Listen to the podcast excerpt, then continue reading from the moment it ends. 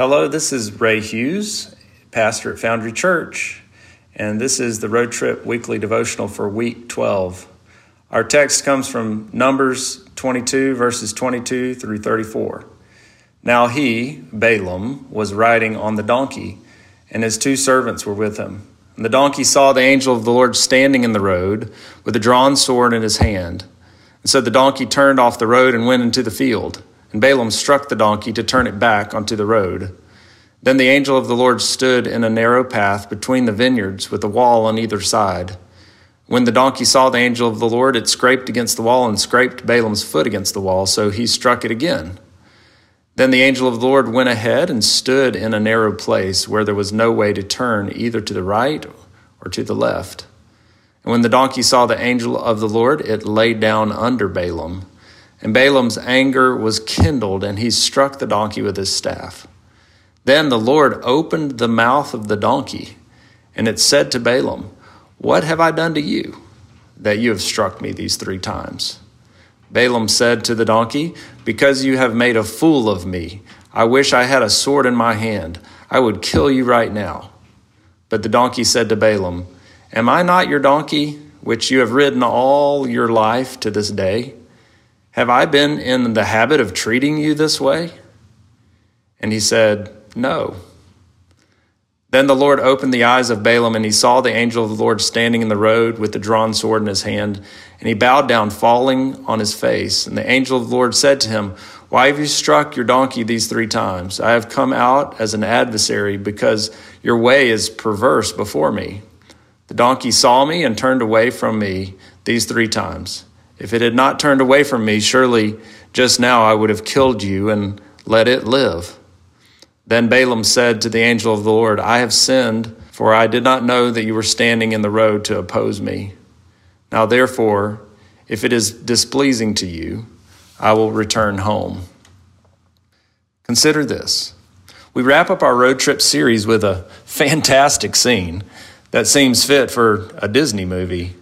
God rescues the Israelites from slavery in Egypt. He brings them through the wilderness, and after 40 years of wandering due to their lack of faith, the next generation of Israelites are poised to enter the land God has promised.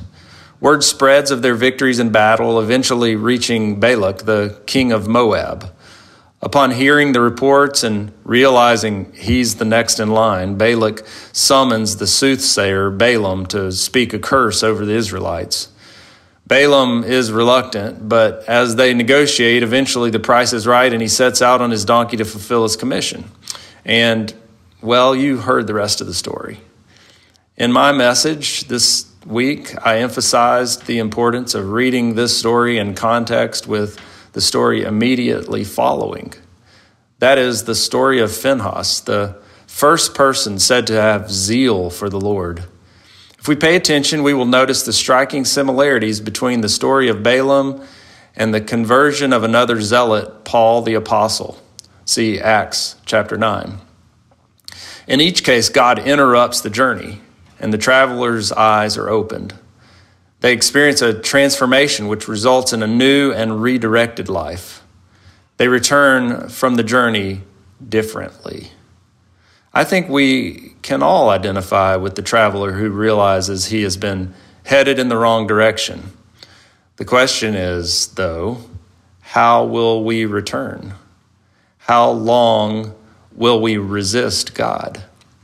What will it take to get our attention? Saul started the journey as a zealot, determined to stand against the early church, which he viewed as a threat to the true religion of Israel. But he returned as Paul, still zealous, but now wholly committed to the one he had resisted. His eyes were open to see Jesus as the promised one, sent to fulfill God's message. Through his selfless act of radical love on the cross, Jesus makes us right with God, but also calls us to take our own cross and die to our selfish ways. When we do, he, he makes us a new creation. So Paul left that encounter a new man, still zealous, but that zeal now redirected. As he says in Philippians 3, verses 10 and 11, to know Christ Yes, to know the power of his resurrection and participation in his sufferings, becoming like him in his death, and so somehow attaining to the resurrection from the dead. So, as the road trip draws to a close, how will you return? Will you encounter, will your encounter with God transform you? Will your life be redirected and will you devote yourself to knowing, following, and sharing Jesus with the world? The prayer. Lord Jesus, give me eyes to see you and courage to follow you wherever you lead.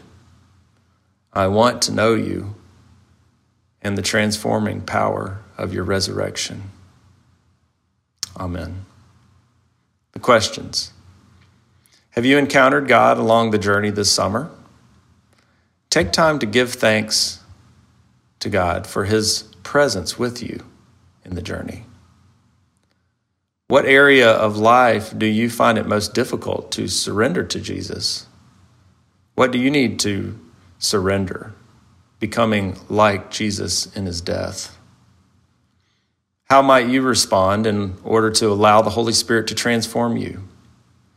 Will you return from the journey differently?